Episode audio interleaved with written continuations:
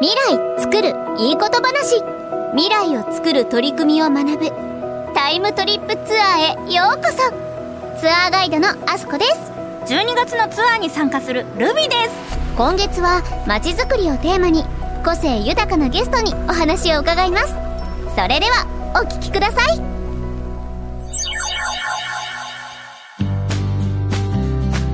あのー、私そんなに元彼の緑尾に似てます？えそんなわけじゃ。あーでも強いて言うと好きなことにすぐに興奮して周りが見えなくなる感じが。強いて言わないでください。あやだ。私ついごめんなさそれに私興奮してないですし。いうんですよね。ああそこにほら三井本館が見えますよ。え嘘！三井本館？ああ本当だ！これはやばい言ってるそばから興奮してるし緑尾さんとお似合いな気がするけどなんで別れちゃったんだろう。いなんか言いました？え別に。いやーこの三井本館もそうだけど日本橋ってこの当時からイケてるわ。古くは江戸時代から日本橋は五街道の起点として栄えていたんです。日本全国から人物ことが集まって新たな産業や文化を生み出した。とてもイノベーティブな街だったんですよ。そしてこの2020年代でもいろいろな取り組みがなされている。そういうことですね。1990年代後半から官民と地元が一体となって取り組んでいるんです。様々なメンバーが手を取り合いながら日本橋再生計画を進めていて第1ステージから始まり今は第3ステージに来ているんですよ。2800年も色あせることなく日本橋が残っているのはそのおかげなんだね。日本橋の街づくりのコンセプトは残しながら蘇らせながら作っていく。ですよね。さすがです。あれ？この神社って？あこちらは福徳神社です。再開発とともに蘇った神社ですよせっかくだからお参りしなくちゃ。何を願ってるんですか？内緒です。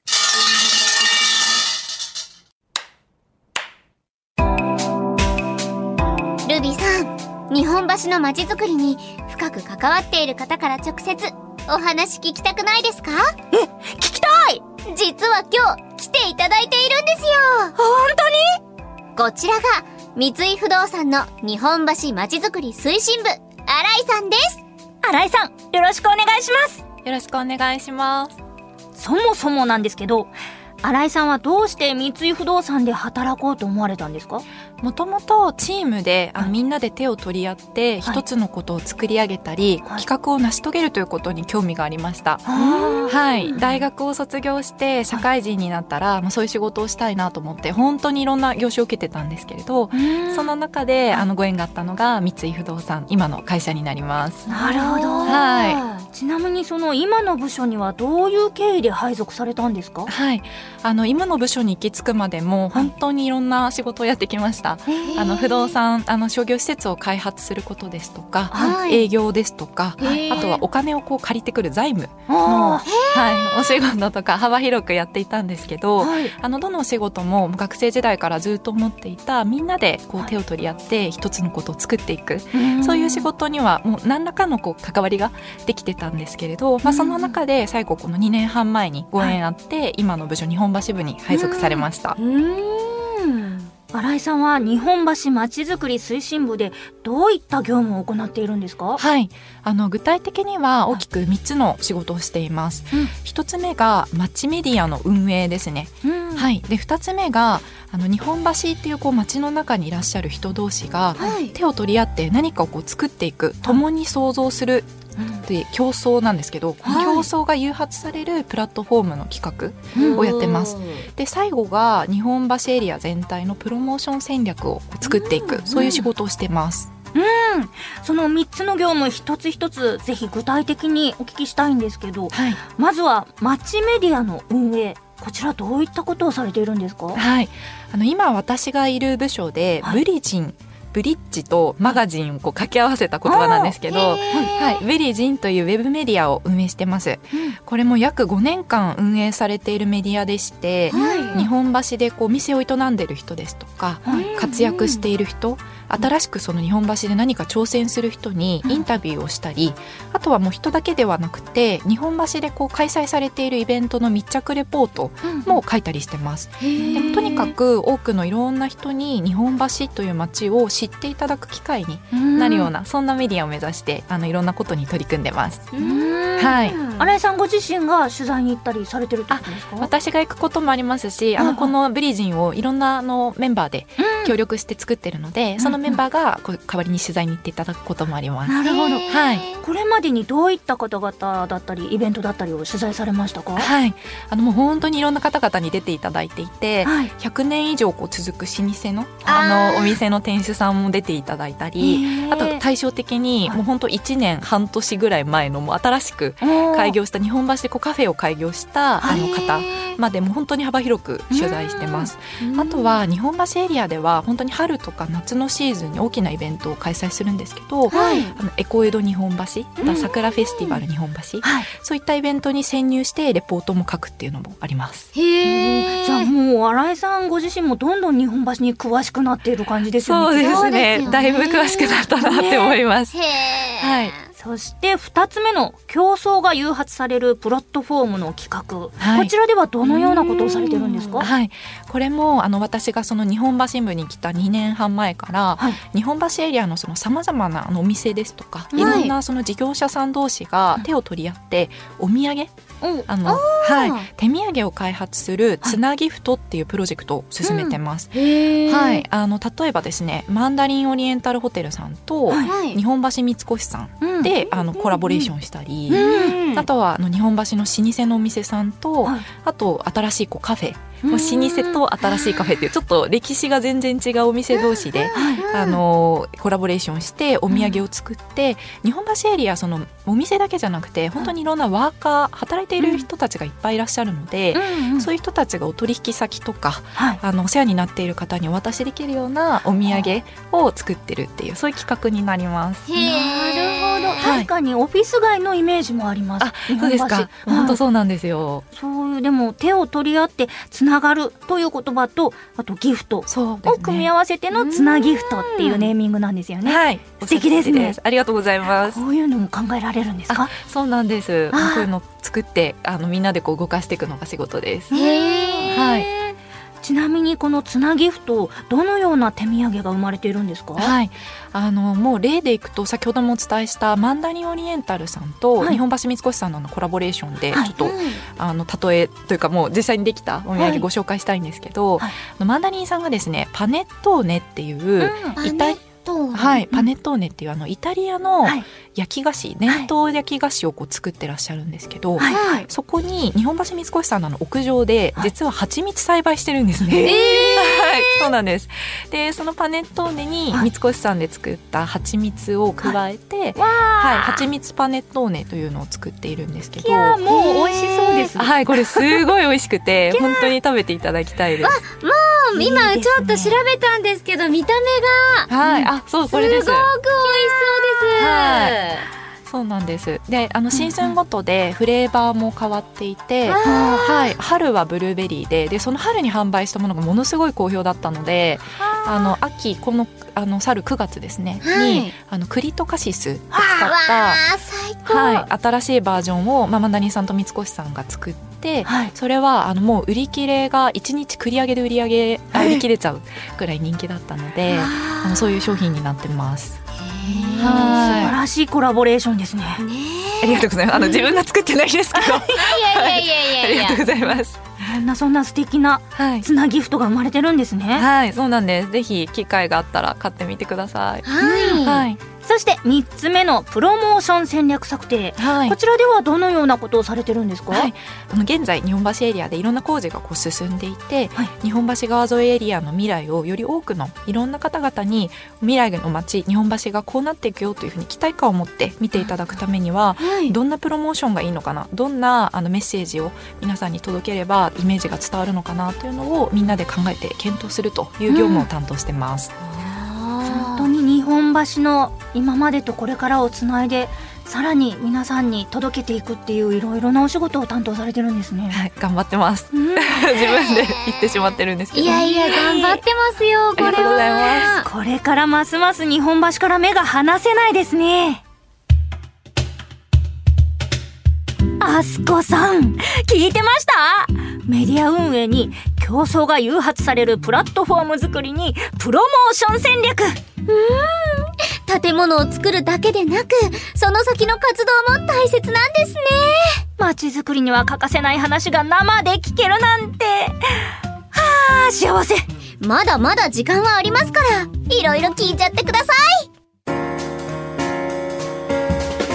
日本橋をよく知る新井さんにお聞きしたいんですけど、はい。特に日本橋で好きな場所あったりしますか？はい。もう一番パッと思いついた好きなところは、はい。蛇の市本店という老舗のお寿司屋さんですね。お寿司屋はい。さんなぜそのお店が好きなんですか？はい、お店が出してくれるお寿司はもちろん、店主の宝井さんっていう方がいらっしゃるんですけど、はい。宝井さんの人柄がもう大好きなんです。へはい、ーで私自身が考えるその日本橋の一番の魅力は、人のつながり人の温かさをこう思い出させてくれるっていうところなんですけど、本当にそれをこう体現されていらっしゃる方で、あの自分がその先ほどもお伝えした企画してるコンテンツの相談ですとか、はい一緒にこういうことやりたいというのを話したい時にもあの必ず宝井さんのところに行ったり、あとちょっと元気がない時とか落ち込んだ時にはちょっと宝井さんのお店に行ってあの元気を出してます。もうなんか実家みたいじゃないですか。そうです。相談所であり実家であり、はい今ちょっと調べちゃったんですけどあ早い。とってもはい。評価の高いお店でしたり。はい。素敵なお店をご存知ですね。はいでもそういうお店があるって素敵ですね。そうなんです。そこも日本橋の魅力かなと思います。人のつながりを思い出させてくれるということなんですけど、どういった場面でそういうのを感じられますか？はい、あの私が日本橋部に来て本当間もない頃なんですけど、はい。町がやっぱり持っている歴史の重さや、あとこの町にこうずっと携わっている人たち、やっぱり私よりも経験も知識も豊富なので、はい。まあ、そういった方々に自分が持ってる思いとか、はい。意見やりたいことこういうのをちょっと話していいのかなっていうのを萎縮してしまったり緊張してしまった時期がちょっと続いてたんですね。はい。でその中でもやっぱやりたいことっていうのは胸の中にこういろいろあったんですけど、うん。話せないなっていう時期があったんですが、まあ、そんな時あの宝井さんとお会いする機会があってはい。新井さん自身がやりたいことって何とか。あのまあ、日本橋に来て間もないってあんまり関係ないもう新しい人だからこそやりたいことを本当に教えてよっていうのをすごく言ってくださってそういう思いのあるこうすごく熱い方であのなんかもう本当に元気をいただく機会になってあとちょっと自分の中でもちょっと勇気を出して話してみようっていうのを思うきっかけを与えてくださった方でした。なのでそういう意味であの人情とか人のつながりとかあったかさを思い出させてくれるっていうところが宝井さんだなって思ってます。宝井もう旦那と呼ばせてくれ。あすこさんどうしたの？つい。ついキャラクが崩壊してしまいましちなみに今日の収録の前も会ってました。はいちょっと打ち合わせで行ってきました。た仲良しですねはい、もうあのもう本当一緒にずっと走ってるなっていう感じがします。素敵なご関係ですね、はい、そちらのお寿司屋さんで好きなネタは何ですか？はい、あの江戸前バラチラシっていうメニューがあるんですけども、本当何でも全部美味しいんですけど、特に好きなのはあの今お伝えした江戸前バラチラシで、あのちょっと写真とかも後で皆さんで検索していただきたいんですけど、ぜひドーンとこうエビが乗っていてインパクトがあるがあの見た目なんですが本当に美味しいんですね。でこの蛇の市本店さん自体が、はい。あの砂糖を使わなくてお酢と塩だけで酢飯とガリをこう作ってらっしゃるんですけど、あのその酢飯も味わうことができて本当に美味しいです。たこちらですか？そうです。今私写真を見ておりますがこれはすごりい。はい、で日本橋でお寿司屋さんってなるとちょっと肩に力が入るというかそうですね。入るのに勇気が敷居が高いと思ってしまう自分が、ね、はい。すごい肩に力入っちゃうんですけどこの江戸前バラチラシもあのご褒美ランチであの気軽に、まあ、気軽なのかな？なんか行けるかなっていうお店なのでぜひあの皆さんも機会あったら行っていただけたらと思います。いやこれはめちゃめちゃ美味しそうですしエビ好きだったり海鮮好きだったら絶対食べるべきですよ。はい。ぜひ。一本店さんメモりました。はい。ではでは他にはい。お好きな場所だったりおすすめの場所ありますか？はいあのおすすめのスポットはですね、はい。15時ぐらいのうん。コレド室町テラス前の大屋根広場です。すごいなんかピンポイントですね。はい、あの日差しや風が程よくてのんびり座ってると本当気持ちよくてリフレッシュできるので気に入ってます。へえ会社勤めのそのうん、疲れたお時間とかにそうなんです。はい、なんとなくオフィス街のイメージ強いので。そうですよね。なんかこうみんなちょっとせかせかしているっていうところでちょっと落ち着ける場所っていうことなんですかね。はい、もう本当おっしゃる通りです。へ日ー本橋のどのあたりにあるんですかあはい、あの三越駅前はい。直結でコレド室町テラスっていう施設があるんですけど、はい。その施設のあの1階のあのメインエントランス出たところがもう大屋根広場っていう風になってます。はじゃあちょっとフラット寄りやすくもあそうですね。あうん。の中央通りこう歩いていただいて、あのもうポンともうすぐ見えてくると思います。うん。はこの15時くらいっていうのはどういった時間なんですか？そうなんです。ここちょっとミソで、はい。ちょうどあの太陽も下がり始めて、夏場とかもまあ日差しまあ女性皆さん気にすると思うんですけど。はい。はい、日差しもちょっと落ちてきたかな強くなくなってきたかなっていうちょっといい時間帯、うん。あとどういうわけかあの風もそのあたりの時間帯すごい心地よくて、ちょっと企画に煮詰まった時とか、はいはい。あのちょっと女子への説明どうしようかなって 考えている時とかに、はい。あの息抜きであの屋根広場にあの行ってゆっくり座ったりとかしてます。はい。いいリフレッシュの時間ですね。はい、うん他には何かありますか？おはい。好きな場所だったり。そうですね、あとはやっぱりこの大屋根広場のちょっと私の味噌なんですけど、さらに、はい。あの頑張ったなっていう時とか、うん。ちょっと今日は甘いもの食べたいなっていう時には、あの石屋さんが、はい。あの屋根広場にあるんですけど、こちらでちょっとソフトクリームを買うことができるので、はい。ここでね。はい。のんびりこう食べることもありますね。あの石屋日本橋あの白い恋人のはい。販売元の石屋さんのあのあ直営カフェなんです。はい。白い恋人のソフトクリームってことですか？あ、そうなんです有名な北海道のお土産の。はい。へえ。美味しいじゃないですか美味しいです。すごく。食べたいいいですね。はい。あのパンケーキとかパフェも食べれるので。はいお寿司にソフトクリームにいろいろ美味しいものの話が出てきましたね。はい。ねえそんな未来に向けた日本橋の街づくりに携わるようになってプライベートでも何かこう未来に向けて気をつけるようになったことなんかありますか、はい、あのアップサイクル製品っていう、まあ、本来であれば破棄されてしまう予定だったものにちょっと手を加えて、うん。価値をつけて新しく生まれ変わらせようっていうふうにこう作られた製品を購入する機会が増えました。うん、それはきっかけとかありましたか、はい、あのブリジンそれこそ先ほどお伝えしたウェブマガジンですね、の取材でうん日本橋で行われてるアップサイクルの取り組みをあの取材する機会があったんですね。はい。でそれが古い着物をリメイクしてうん。新しい服にこう生み出す事業者さんとのお話をあの聞か伺う機会があったんですけど、うん。これをきっかけにアップサイクルって面白いなっていうふうに思って、はい、自分自身でもあのアップサイクルの商品を手に取ることが増えました。へえ。はい、街づくりって本当にそこで働く人や暮らす人たちの行動だったり思いにも影響を与えることができるんですね。私も街づくりを通していろいろな人を豊かにしたいって思いました。